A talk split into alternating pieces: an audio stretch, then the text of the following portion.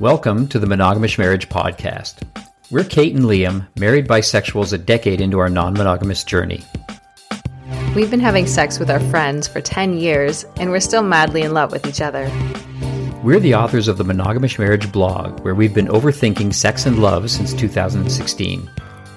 This podcast is the place where we process our sexual adventures in real time.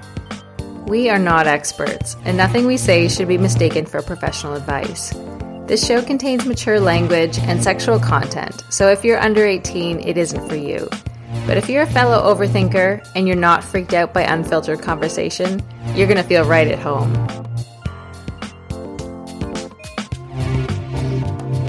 A listener recently reached out to us and recommended that we listen to Kim Anami's podcast on the three hour sex date. And we did, and we thought at the end of that, that sounds like a great idea. Let's try it. Yeah, a great idea, but a lot of pressure. You think three hours of sex, which can be easy, say in the early days of a relationship, but in year 11, like us, can seem a little daunting. Right. Well, since you bring up the beginning of our relationship, let's go back there because that's part of the context here. We started in the lifestyle basically from day one, and we didn't really know what the lifestyle was, but on our very first date, I told you I have sex with my best friend and I want to continue doing that in some fashion. And so we haven't had a single day in our relationship where we were sexually exclusive with each other. Right.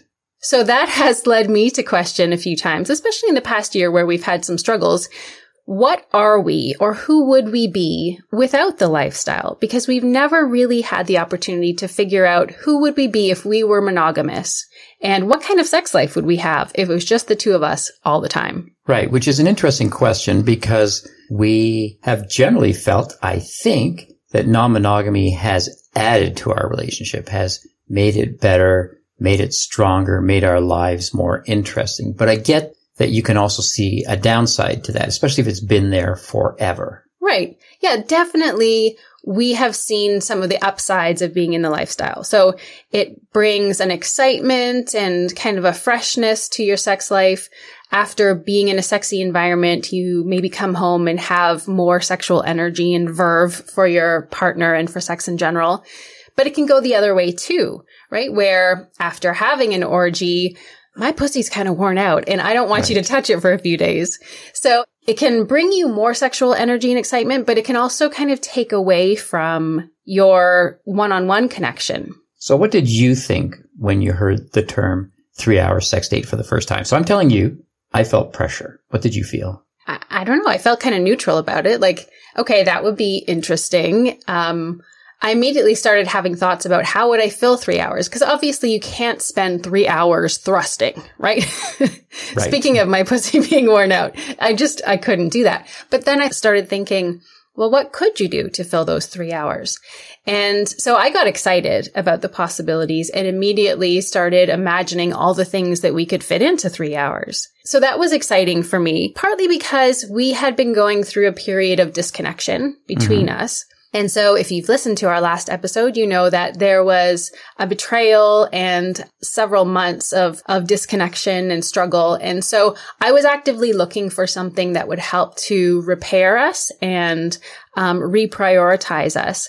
And so part of my excitement about this idea was all of our mental energy that we put into thinking about sex, planning for sex, going on vacations with other people, um, having dates, having parties.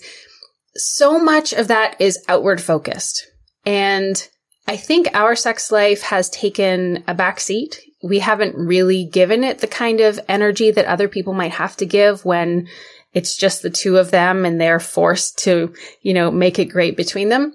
So I was thinking that in the wake of this season of trouble between us, we really needed to be conscious about making time for each other, prioritizing each other, re-establishing our bond. And I thought this was something that would be a pretty great tool for us. So that brought up another interesting issue with us, which is how we look at the role of sex within our connection. So for me, I need to feel connected to really let go and engage in the best sex possible. But that's not how it works for you. No, for me, if I feel disconnected, the best way to come back together and to feel good about each other is to have sex. So Right. you need to have a solid connection in order for sex to happen. I need sex to happen in order to feel that I have a solid connection. Right. So that was definitely a contributing factor to why we were sort of running around in circles, chasing each other's tails, so to Mm-hmm. Right. speak. You were waiting for the conflict to be over Right. in order to have sex. And I was like, but I can't feel like the conflict is over until we have sex. Right. right. Yeah. So we were going in circles, chasing our tails. Right. So you were feeling that the arbitrariness of the three hour sex date, because nothing is more arbitrary than a three hour sex date. Like set your watches, mark your calendars. It's coming up, the three hour sex date and go. Yeah. Yeah. Forcing yourself to, and you know, forcing sounds like a terrible word when you come to sex, But, but you used it. Sure. Scheduling sex mm-hmm. is actually something that a lot of therapists advise you do, right? It seems artificial. It seems maybe a little arbitrary, but if you know it's coming, you can get that level of anticipation up. You can think about it, plan for it. You know, if you have to take some medication, um, that lead time can actually be helpful in, in making it more exciting. Right. So our first step was to actually listen to Kim Anami's podcast on the three hour sex date, this episode that was recommended to us. And do you remember that's a few months ago now? Do you remember what your takeaway was from hearing her talk about it as a concept? Um, well, she said that as a, a sex coach, she recommends that all of her clients do this, that they set time aside each week to have this intimate space that is uninterrupted. So, um, the three hours is something that you um, decide in advance that you look forward to that you really don't compromise in in doing it every week so i thought that sounded interesting because quite often you'll you'll get to you know bed and you've maybe talked about having sex that night but you feel like oh i'm kind of tired now or i've got a bit of a headache or it's gotten later than i thought and it's easy to let yourself off the hook. But I liked that when she talked about it, she talked very stridently about you must not break this date. And she gave some examples of clients of hers. Like there was a lawyer who blocked out three hours every Thursday afternoon on his calendar and his assistant knew to never schedule a meeting during that time. So that seemed like a good thing for us because we had had this long period of, you know, kind of neglecting our sex life. So how important did you think the three hour number was? I don't know. At first, I felt like it was kind of, you know, just an arbitrary number. But after we did it the first time, I felt like, wow, that's kind of essential to it because you get to, you know, an hour and a half or two hours in and you feel like, man, I have done everything I can think of to do. I'm tired. Let's just go to sleep. But if you really hold yourself to that three hours, you find that there are lulls in the action, but if you force yourself to stay in an intimate space, lots of interesting, exciting, and unexpected things can happen. For me, it introduced the idea of not rushing things that I normally unconsciously rush. So if we're having a massage, I'm giving you one, you're giving me one. I'm always thinking, I don't want to overtax you. I don't want this to go on too long. So I will cut it off just out of maybe consideration for you. But when you have three hours to fill, you actually think, let's just keep this going because it's good. And if we stop this, we're going to have to replace it with something else. Right. Yeah. I think I had gotten to a place where I just believed sex was always a little bit uncomfortable, if not painful for me physically. And that it took me a very long time to come to orgasm. So I just accepted those as truths about myself in a sexual space. But what I've found since we've started doing this is, in fact, it doesn't hurt to have sex when you've had an hour of foreplay. Right. And I can come really, really fast when I've had an hour of foreplay. So the luxury of that, of time really helped with, you know, creativity and experimentation, but also just physically. I responded in a way that I didn't think my body could respond anymore. I thought, you know, that 20 something always wet thing. Mhm. I thought that was gone. I'm 46 now. I'm perimenopausal. I'm just always going to need a lot of lube. But no, actually, I can still get authentically aroused and to a space where it's not uncomfortable. And it turns out I just need the time to get there and we don't often take it. The other interesting thing is because you're looking at a three hour block of time, there's no scheduling it when we usually have sex, which is 11 o'clock at night or midnight. And however turned on we might be, we're also thinking this is late. This cannot go on for too long. So a three hour sex date actually forces you to think about starting sex at eight, at six, at two in the afternoon even, which is a whole different context for sex, but introduces an element of relaxation that's just not there, at least for us, if we just leave it up to when we're feeling in the mood, because that's invariably too late for anything approaching a three hour sex date. Yeah.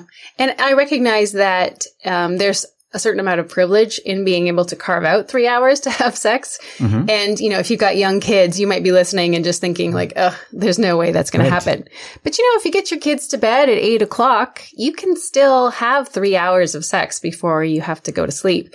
Um, but you, you have to be conscious about scheduling it, you know, planning for it, making sure the kids are down on time and making sure you get to it instead of taking half an hour to brush your teeth or whatever. Right. Um, so yeah, there's a level of, of conscious planning that maybe seems a little bit strange at first, but we have found it's very effective. Another thing I found it's really helpful in is our outside connections. So when we have a strong sexual foundation, when we're coming off the high of a three hour sex date and then we go out with other people, I feel way more energized and way more um, secure in our foundation. And I realize now that before we were going into, you know, sex with other people at a deficit. You know, there was a period of time where according to your records, which you keep, mm-hmm. um, there was 23 days when we never once had sex, just the two of us. Right. There were three times when we had sex with other people present. So we had had these dates set up or parties scheduled, but it was always almost performative. Like we did it because other people were around, but it felt inauthentic because we didn't have that desire for each other outside of a swinging space. So for me, it's been really, really good and healthy to feel like our sex life is back on track and we're having a lot of really gratifying, really connecting sex. So now when we do have sex with other people, it feels like my cup is filled up. And so it's just an overflowing now. Right. Okay, so we're going to take a little break right now, and then we're going to come back and talk about that first one, and then in some detail talk about all the different things we've discovered in the realm of fantasy during our three hour sex dates. Okay. Travel has always been a big part of our lifestyle experience, and we are taking part in a number of amazing events in 2023 with naughtygym.com, with room77life.com, with podcastapalooza.com, and finally, we have our new brand, Sapio Tours. So, we are launching our own travel company where we are going to take small groups of lifestyle people to culturally and historically interesting places, mostly in Europe. And our first trip is to Crete. So, Crete is the largest of the Greek islands, and we will be there June 9th to 16th of 2023. We have a new website, sapiotours.com, specifically for our travel. That's S A P I O T O U R S.com. Am I right? That's right. And we'll also have information about all of these trips on our themonogamishmarriage.com website under upcoming events. As I'm sure you're realizing, the three hour sex date requires structure. So there is a real approach to planning and implementing this idea that requires negotiation back and forth. And I think it's important to share with people some of those concepts that we are putting to use. Right. So early in the week, we look at our calendars and figure out where's the best three hour block.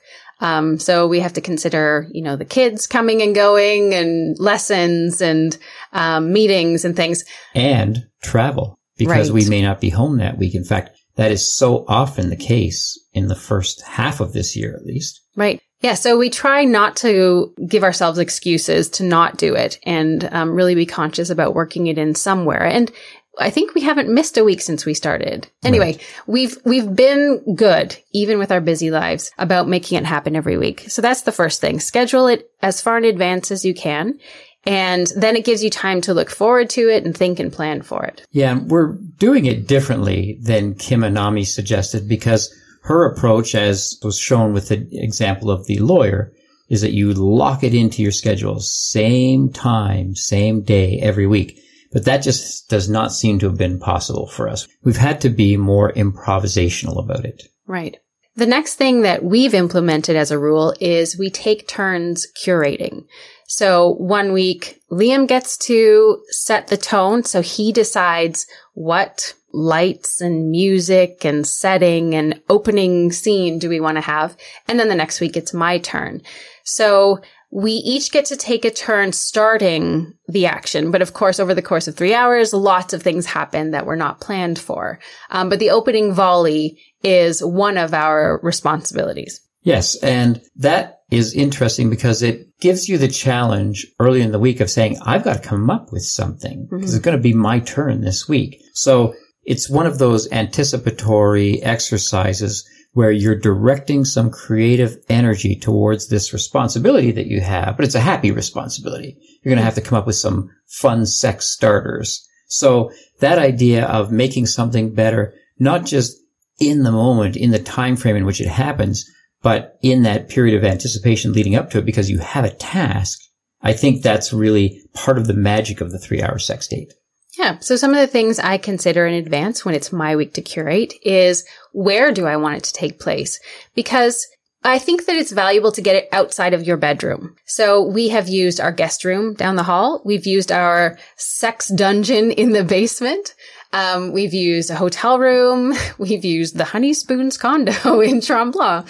Um, so we've had different settings where it feels a little more special and a little more removed from your sleeping space. But most people don't have a sex dungeon and some may not even have a guest room down the hall, but they can give some thought to how they're going to create a mood within that same old bedroom to elevate it above the usual experience of that space. Right. Well, and, and I've even thought of putting a bunch of blankets and cushions in front of the fireplace or doing the same sort of thing outside in the summer.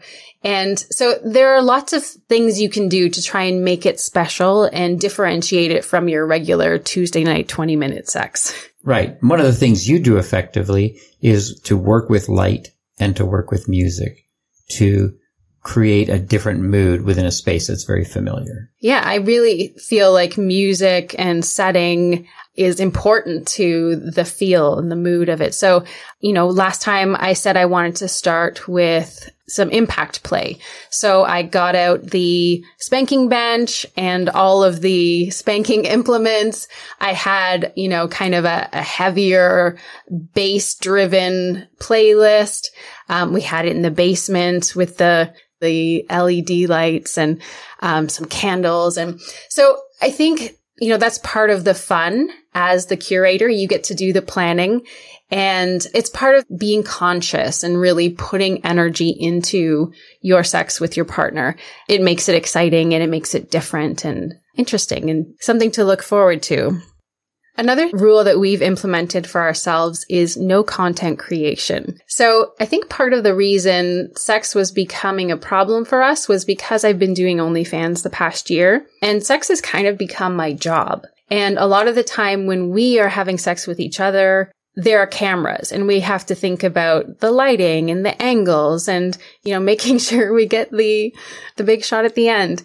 And so it makes it a little artificial and a little bit, um, it applies some pressure that most people don't have to deal with. Right. But there is a fine line because that idea of having a camera present is a very legitimate element to bring to a three hour sex date Because mm. we all know the turn on that happens from taking sexy pictures or shooting a sexy video. And that is a legit place to go. And we're going to talk about that a bit later when we discuss the actual fantasies we have employed in making our three hour sex date special. Mm. But if you're turning it in any way into work, that kind of defeats the purpose. Right. Although we did on our last sex date, knowing that this podcast was going to happen, we did film the first hour so that people on OnlyFans, if they're curious, can see some of what we get up to in our three hour sex date. So, right. So that's very meta to say that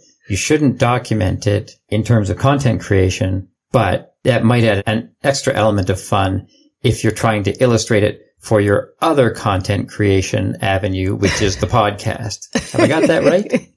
it's kind of circular. Yeah. Yes. And these are problems that no one who's listening shares or a very tiny group right. shares with us. So. Okay. Um, are there any other logistical details that we haven't talked about? I don't think so. Oh, food.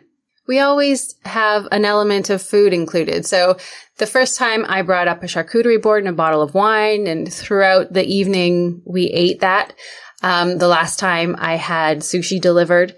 So to have some sustenance there, because three hours is a long time, you might get hungry, is helpful because it keeps you from leaving the intimate space. Right. So having the food and drink there in the room with you keeps you from going up to the kitchen and getting distracted by the dishes. And I think it's really important to stay in that headspace of intimacy and connection and disconnection from your regular life. Right. And eating in bed, whether it's sushi or a charcuterie board, is actually a way to do that, creating an event because you're doing something out of the ordinary together. Yeah, it's sexy and sensual. Mm-hmm. Another thing sounds basic, but again, it can sometimes be a forgotten element, and that is the personal preparation. So the shower, the personal grooming, which in a culture that has a weird relationship with body hair, that might not just be a two minute thing you can take care of before the three hour sex date starts. And that's all about feeling your best in the situation. So you want to come into this special event feeling special. And so you've taken all these steps to make it that way by paying attention to the lighting and the music and the location and the food. And you want to make sure that everything about your presentation to your partner is also feeding into that. Although it can be fun to actually start the clock before the shower or before the sure. bath. So we've done that where we, we begin by taking a shower or a bubble bath together and we wash each other. And there's something very sensual about having you wash my hair, but it's not the time to whip out the razor and shave your armpits. Right. Good point. right. Another really crucial element of the logistics of this thing is the you can't say no rule. Now, of course, you don't want to abuse this, but the basic idea is that you're creating a safe space in these three hours where you can ask for anything. So that dark fantasy in the back of your mind that you've always been afraid to share, this is your time to bring it forward. Or that thing that you really wish your partner would do, it's your time to ask. So to make it a safe space, we have agreed that we will not say no to any request as long as it's you know, reasonable. So if your partner has maintained for 20 years, you are never sticking anything in my ass. It's maybe not the time to, to bring that up. But it's worked really well for us because there are some things that um, we've both pushed ourselves to do and we've found that they're actually really enjoyable. So that you can't say no rule has actually turned out to be um, very freeing. All right. So we want to talk about in detail the things that we have done during our three hour sex date because you would think in year 11 of a relationship that's had as much sex as ours has that there wouldn't be much room for surprises. But it seems like it's almost been non-stop surprises. So we're going to take a little break right now and then we're going to come back and talk about all the different things we've discovered. Okay. We are so grateful that we get contacted regularly by people who listen to this podcast who want to support us. And there are really two ways to do that. The first is through Patreon. So we have had a Patreon page for almost two years now. And The idea there is that people can make a financial contribution to offsetting the costs of our blog and our podcast. And we appreciate those people because these things are provided for free. We don't expect to be remunerated for our work, but we feel touched that some people say, you know what, I know I don't have to, I want to make a contribution, generally of about $6 a month. So if you want to join our Patreon group, you can do that by going to www.patreon.com forward slash Kate underscore and A-N-D underscore Liam. So patreon.com forward slash Kate and Liam. And you'll have all the instructions there for how to sign up. And if you'd like to contribute something but also get something back, you can go to OnlyFans. So some of the things we've been talking about on this podcast, you could actually see with your own eyes. That's if true. you go to OnlyFans and look up Kate Monogamish, I have two accounts. I've got a free account or I have a VIP account where you can pay a small amount per month and get daily posts, messages, chats, and free weekly videos, plus a full length new release every week. And I have to say, sweetie, you're really good at this. I take most of the photos and videos, and I so regularly get turned on looking at that material. So she's really good, folks. If that's something that you're interested in, onlyfans.com forward slash Kate Monogamish is the place to look. Thanks for your support. And now, back to the Monogamish Marriage Podcast.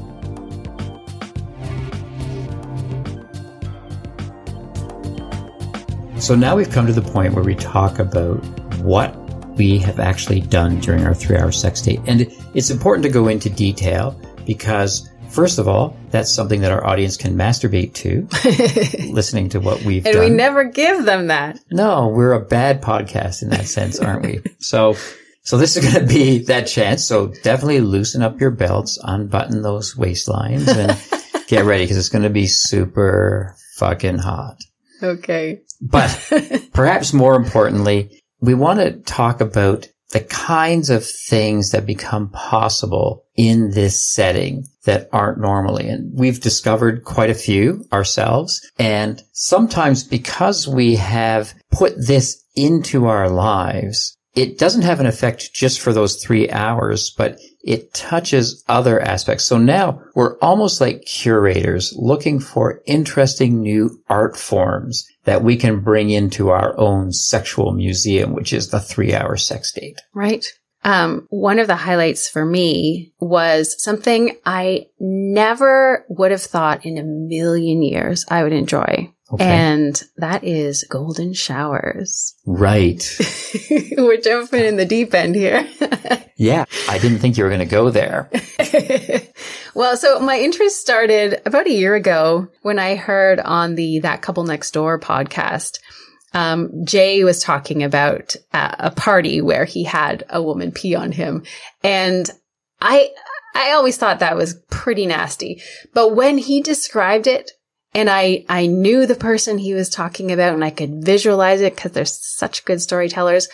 I was getting really turned on. And I suppose it shouldn't be too surprising because we're both really into the taboo. And so I started thinking about it. And then uh, when we were in Montana, there was a, a guy when we were on our hike who was peeing against a tree and I wanted so desperately for him to turn around so Wow. I could see him. So this has kind of gotten into my consciousness and I've shared it with Mr. Honeyspoon who ha- I think has a shared sense of um, kind of playful, silly, taboo openness. He's awesome. That's He's another way of awesome. putting it. Mr. Honeyspoon is awesome. So I've shared with him that I'm kind of into this thing. I've never tried it, but I like the thought of it. Can I say something right here? hmm I went through a phase during my sex starved marriage when I watched a lot of porn. And I say a phase. The phase started about one month after I got married and ended about a day before that marriage ended. So about about a 26 year phase. Yeah, of consuming a lot of porn. That's how I got by sexually. And there was a phase where I was watching peeing videos. And by the way, Ooh. I don't like to say golden showers because I prefer crystal clear showers. golden sounds too, dare I say it, pungent? Too uric acidy? Yes. yes, exactly. So anyway, sometimes it's the little things that make something sexy when it's otherwise perhaps disgusting. so it was not a foreign concept to me that that could be fun. But I had kind of moved on. It wasn't in the back of my mind as something that we could try. But it, it came to salience when we were in Jamaica with the aforementioned honey spoons. Right. We had been in the nude pool for several hours, drinking and absorbing water. And I turned to Mr. Honeyspoon and said, I gotta pee. And he said, me too. And both of us at the same time said, want to go together? Right. so. And it's important to add, I was not there at this time. Oh. I was actually back in the room. Were you? Yeah. Oh, I'm sorry you missed it. so anyway, just continue the story. So we went to the outdoor shower beside the nude pool. If you've been to Hedo, you know the place. And we were both already naked and we just took turns peeing on each other's leg under the stream of the water. So it was immediately washed away. And we laughed and giggled and, you know, we were intoxicated, but it was also pretty sexy. Right. And very sexy for me to hear about it after. So I'm the kind of guy who doesn't have to be there for everything you do. In fact, who very much appreciates not being there. And so this was perfect example of that. It was such a turn on to me.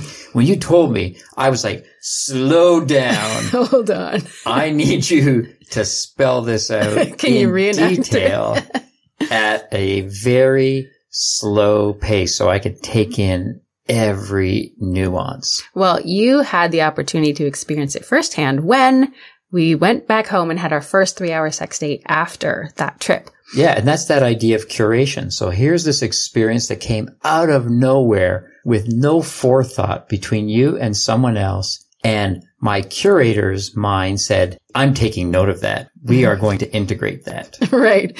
So your next turn up at the plate, you want to start with the golden shower. With so, a crystal clear shower. yeah. So how did we do it? You lay down in the bathtub and I think we had the little hand shower on so that it was like there to readily wash things away. You weren't just like lying in a tub of pee. yeah, but I have to say thank you. That's important. Don't end up lying in a tub of pee unless that's your thing and you both agree that's so hot. many people have ended up there at the end of a crazy night. Yeah, so fortunately we were of the same mind on that topic. So I think what happened was actually we had a shower first together at the beginning of the three hour sex date. Hmm. Right. And I did it in the shower, right. just on your leg, kind of the same way I, I had done with right. Honey's food. Right. It was later in the three hour sex date because you, you gotta pee after three hours. yeah. before three hours. So, but the thing about this particular activity is that there is a real anticipatory element to it as well. Mm-hmm. So every time you take a drink, it's usually just you're having a drink of water because you're thirsty. But now you're, you're prepping, you're optimizing an experience that's about to come. So you're right. We did take it into the bathtub and filled it with a bit of water and I lay down there and then you had to perform. Now, do women ever have stage fright when it comes to urinating? Men, I'm sure many of the men listening to this know exactly what I'm talking about. Like if I had to produce on demand, I don't know, maybe I could if I had had enough to drink. But, and I, for me, I mean water because I don't drink alcohol. But as you were loading up, I'm thinking, oh, this is going to be better. This is going to stretch out the event because she's drinking a lot of water. Um, so the question was, do we ever have performance anxiety? Yeah. Oh, okay. Um, I don't know. I'm sure some women do. For me, it's not about performance. It's about the weirdness of not being on a toilet. You know, if I like pee in the ocean, for right. example, um, you know, it takes an extra minute to convince your brain that this is okay to do. Right. So I had a bit of that, but and it's not okay, by the way, to pee in the ocean. Oceans are delicate, natural ecosystems, and you should not be messing with that. But okay. anyway, please go on. All right. Um, yeah. So you you lay down there, and I hovered over you. And, and this time I was a little more controlled about it. I just released a little bit and then paused Mm-hmm. and then a little bit more and paused. And you were hard as a rock. I was. And I was really into it. And then we ran back to the room and had more sex. Yeah. And if I think about it, it's, it's a great deal because it is so forbidden. Mhm. Like it has deep roots, but also it was completely unexpected territory. I mean, that's what was the thrill about it. So if you'd always talked about this being a cool thing, well, then we would have done it a long time ago and it wouldn't have been a big deal. But this was in that range of activities that had just never come up for us. Well, and we have a closed bathroom policy. Like we don't even pee in the same room as each other. True. So it's extra forbidden and taboo and Yeah. fun. Yeah. So that maybe means that our closed door policy was a stroke of genius, unintentional genius that made the experience super fresh for us. Right. So another highlight for me, speaking of the taboo, was bringing some mind altering substances in at different times. So you have in the past been really resistant to trying any kind of drug. And Mhm. here in Canada, weed and mushrooms are legal. So it's not like it's the illicit, you know, illegality of it. Breaking the law is no problem for me. but there are other things you've been afraid of in the past. oh yeah. And so in the spirit of you can't say no, I have brought to you a couple different substances in very small quantities and you've had to take them. Mhm. And how has that gone for you? well, it's interesting at the beginning, you said, of course you can't force someone to do something that they don't want to do, that they're uncomfortable with. But that goes for other people apparently, because you're very comfortable forcing. And I should say, for me, I don't want to get too deeply into it, but I have lots of personal rules that cover that broad category called ingestion. So there are so many foods and drinks I don't eat. So I've never tasted coffee. I've never tasted Coca-Cola. I've never tasted beer. So that idea of what I take into my body, I am weirdly careful about. So that also applies to drugs, which frankly, I had never contemplated. As a teenager, when everyone else is saying I couldn't wait to experiment, I couldn't wait to not experiment. Okay. So the original question was, how did that go for you? Um, I did insist in our negotiation that I take a very, very tiny quantity. So on one occasion, that was mushrooms. And on another occasion, it was MDMA.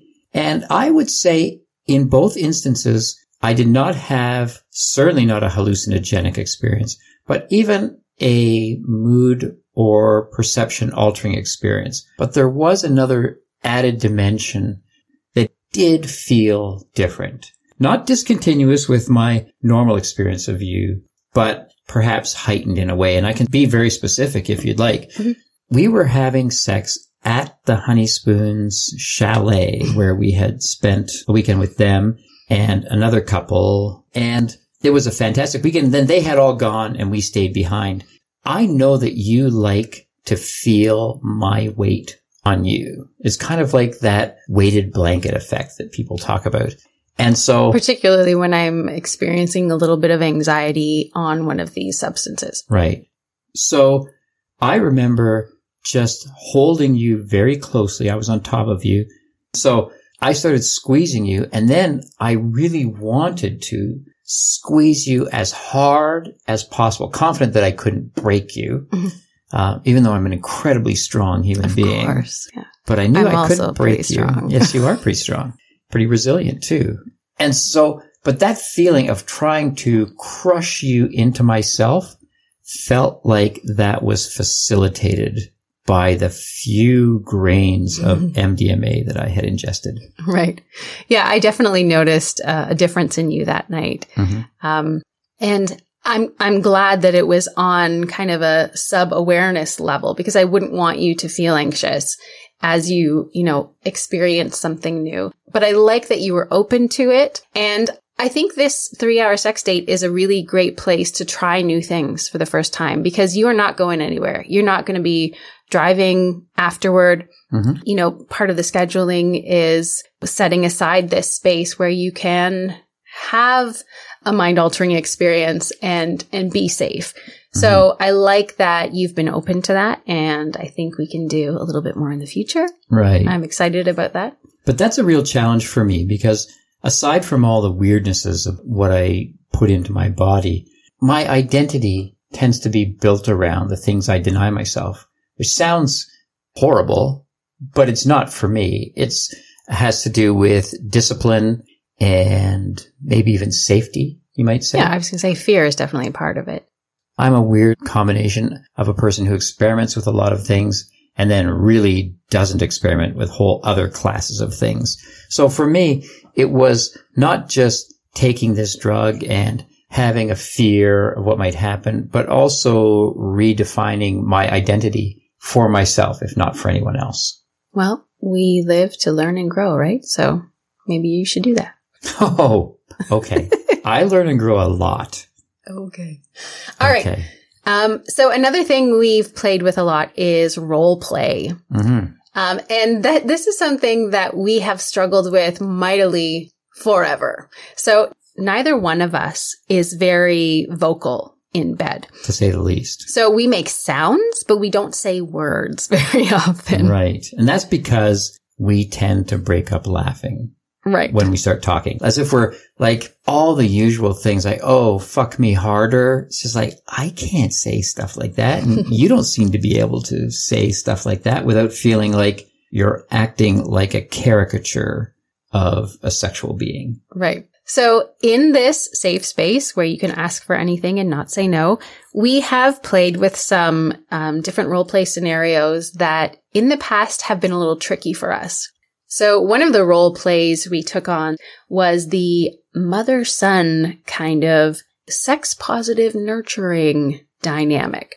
Um, so in the past, you've said that you like that, not so much the incestuous part of it, but more the approval and permission part of it. So to have a woman who is sex positive and I think there's probably an element of um, power, power or control. Well, when you fantasize about a parental figure, which of course in reality is the most horrific thing, and we wrote a blog post about that some time ago, but in the imagination, it's all fair game. And it's obvious that that parental figure is at least partly standing in for society, mm-hmm. for the rules that have kept us on the straight and narrow since we were aware of them as very, very young people. So to get approval from that kind of parental societal figure about something that they are not or have not been approving of is very powerful, at least for me sexually. I don't know how it is for you. Mm, no, mine is is more about the power dynamics and being submissive. Um, but I definitely have had that, you know, daddy daughter fantasy thing, right. Um, probably for some of the same reasons. Mm-hmm.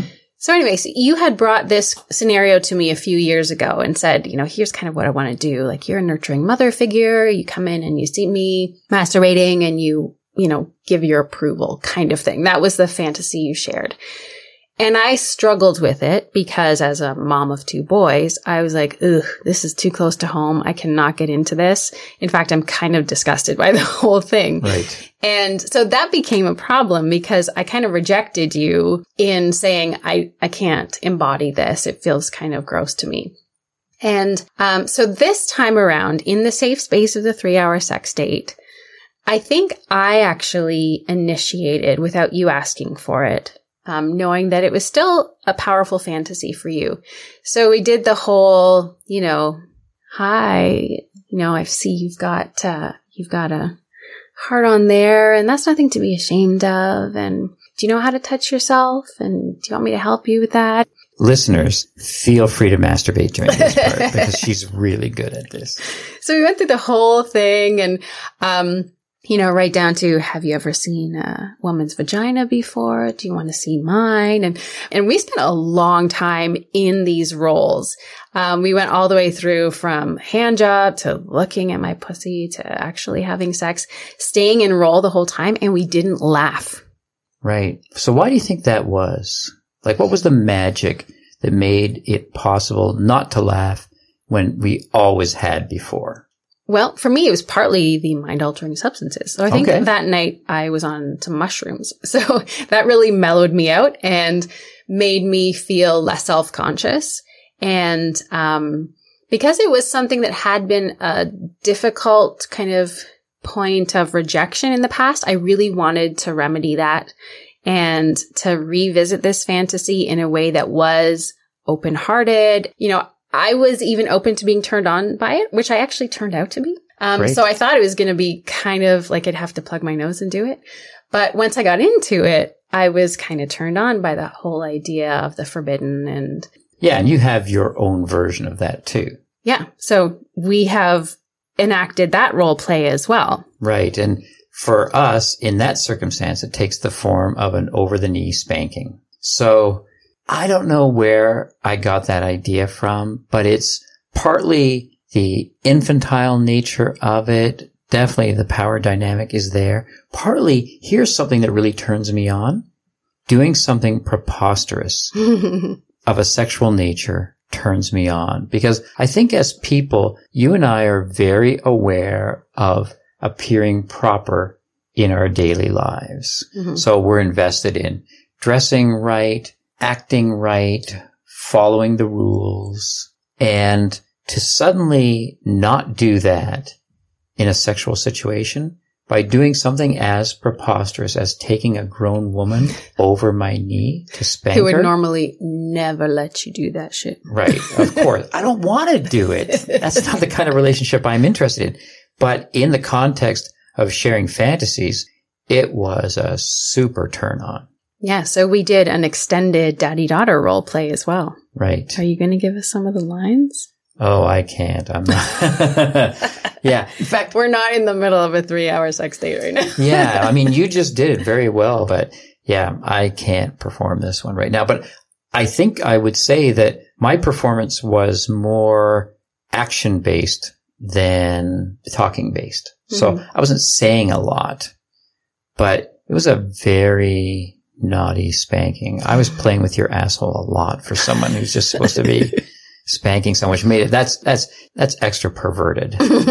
that's a very, very bad spanking. That is way outside the bounds of safe corporal punishment. Not that those bounds even exist anymore, but. Uh, another role play we did was the bad massage therapist. Mm. So I had you on the massage table and I came in with lingerie on mm-hmm. and said, you know, welcome and asked you know, what kind of pressure you liked and gave you first a very vanilla massage and then, and then I, oops, accidentally touched something I shouldn't have touched and said, Oh, I'm sorry. Is that okay? And, um, yeah, so we played out the whole thing right down to, I'm really not supposed to do this, but I'm so turned on because your cock is so beautiful. Would you mind if I just got up on the table with you? And, and, you know, we were fucking on the table with our legs crossed over each other, which was really sexy and seems like something that's harder to do on the bed because on the massage table, you can let your legs dangle down. Yeah. Anyway, that was really hot. I don't know if people can picture that, but if you're at all familiar with the movie Last Tango in Paris, mm, Marlon Brando, scene. Maria Schneider, 1972, you will know that scene where they fuck in this position where their legs are wrapped around each other, but they're both sitting and leaning back on their arms. Anyway, you did that perfectly. This thing that I didn't really know if it was possible in real life, but you're not very flexible. I'm not very flexible. but then neither was Marlon Brando in 1972. but somehow he pulled it off. And look at me at 61, I pulled it off too. right. And there was another scenario, and that was I was the photographer and you were the model. And I just, I just have to share. This is hard, folks. I hope you appreciate it. Um, I've gotten. Are you going to so, cry, Liam? No, I'm not going to cry. I'm going to take my pants off and start masturbating right here on the podcast. And that is, I've gotten so turned on by, okay, by. Are you sweating? I'm, yeah, I'm sweating on the inside and that is having you pose for me as if I'm a photographer. And this is the most explicit photography imaginable. Like I'm the photographer. I'm on my knees. Your legs are not only spread, you're pulling them back. You're, you're showing me your asshole, your pussy, you're spreading your lips. It's super primal. It is like prehistoric pre-human in terms of the level of my consciousness that is affected by looking at you in that way. And I'm picturing you doing this for a photographer, being like super comfortable. Like, yeah, I'm just doing what needs to be done for these shots. The photographers asked me to do it and I have no problem doing it. And I come so hard from that scenario. And again, it's partly, I can remember when you weren't comfortable even spreading your legs daintily for a picture. Can that be done daintily? Well, in my imagination, it can be done daintily. Anyway, it's not dainty the way you do it now. But that is an example of me asking for something that was hard to ask for because not only could I imagine you rejecting my request, I would understand why you rejected my request. It'd be very legit for you to say, you know what? I'm not comfortable. That's a little bit like crazy gymnastic, just not in my comfort zone. Yet you did it. And I bet that most people listening to this podcast can think of something that they almost dare not ask for. Mm-hmm. And I'm here to tell you that I dared to ask and lived to tell the tale. well, that's part of the beauty of this whole concept, which is you have the time and you have the freedom and the space set aside. You have the ground rules laid out where one person gets to start the action and ask for anything they want and they cannot be rejected.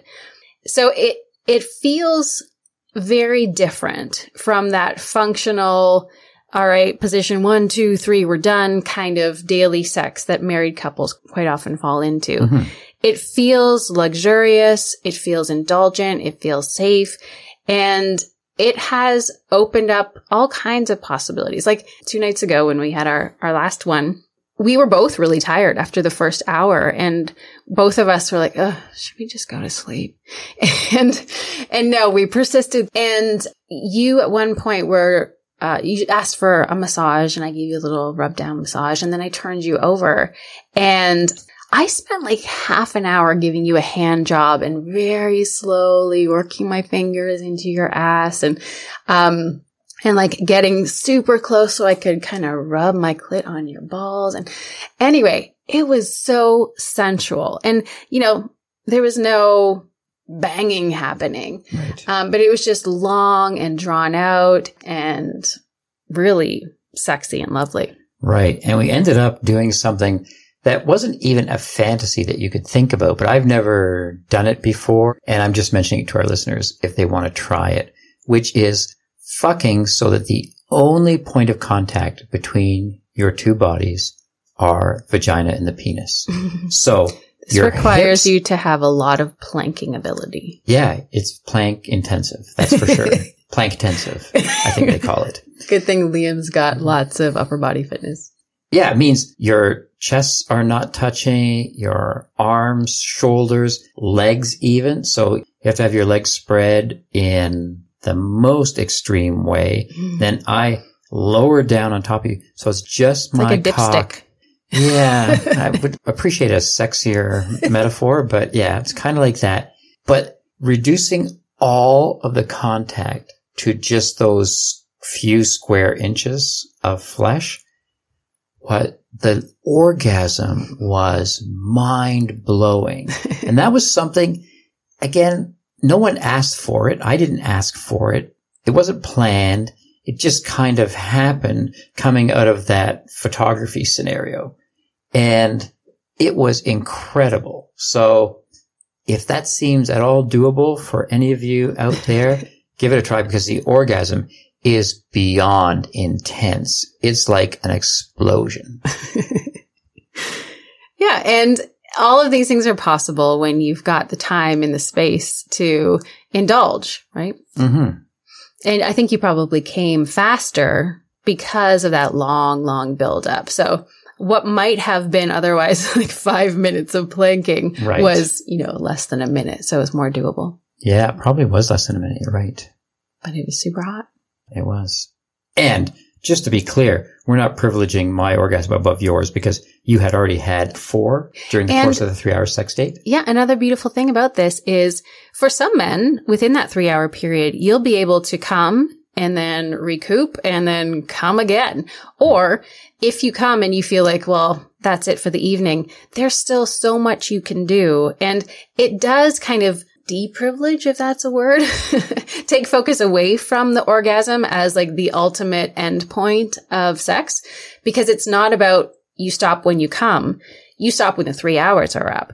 And if you come an hour and a half in, you've got to find ways to fill that time. So sometimes it's just lying beside each other, touching each other naked and, and talking about, you know, sensual things. You know, what's a fantasy you've never shared with me? Or, you know, what's one thing you'd like to do that we've never done before? Whatever.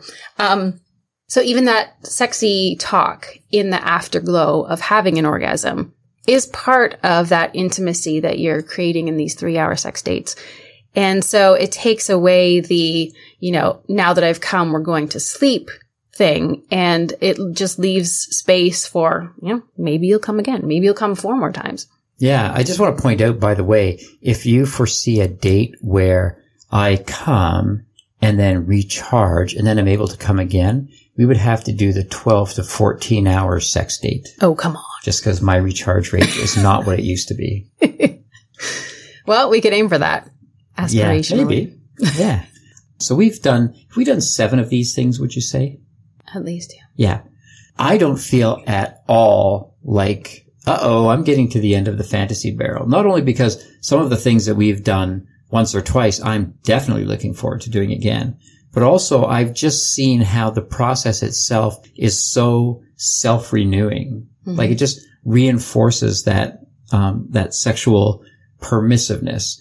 But that brings up a very important point. And I think we're going to close with this that while this is something that you can do for the health of your relationship, we recognize that many people are not in a position where they can do this. Their connection is not strong. They have not fostered an atmosphere of sexual openness. And I would just encourage people to set as the highest standard, you need to be able to tell your partner all your fantasies. And I know some people find those threatening and that's a job that may require therapy to get through.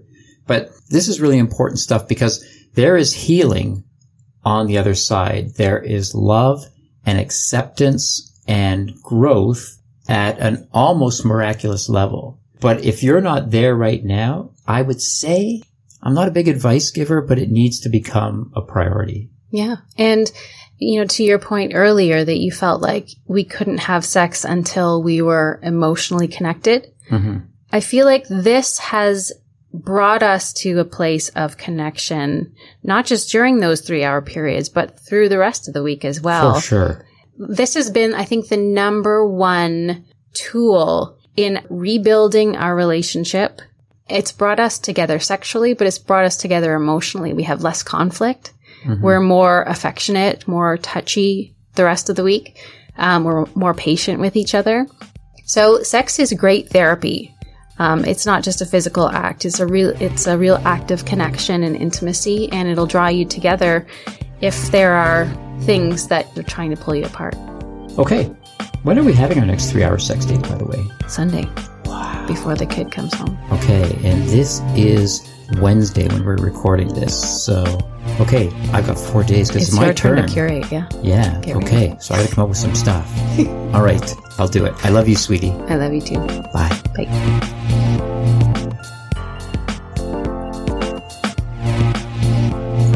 Thanks so much for listening. If you want to keep in touch between podcasts, you can follow us on Twitter at Monogamish1 for our joint account, or you can follow us separately.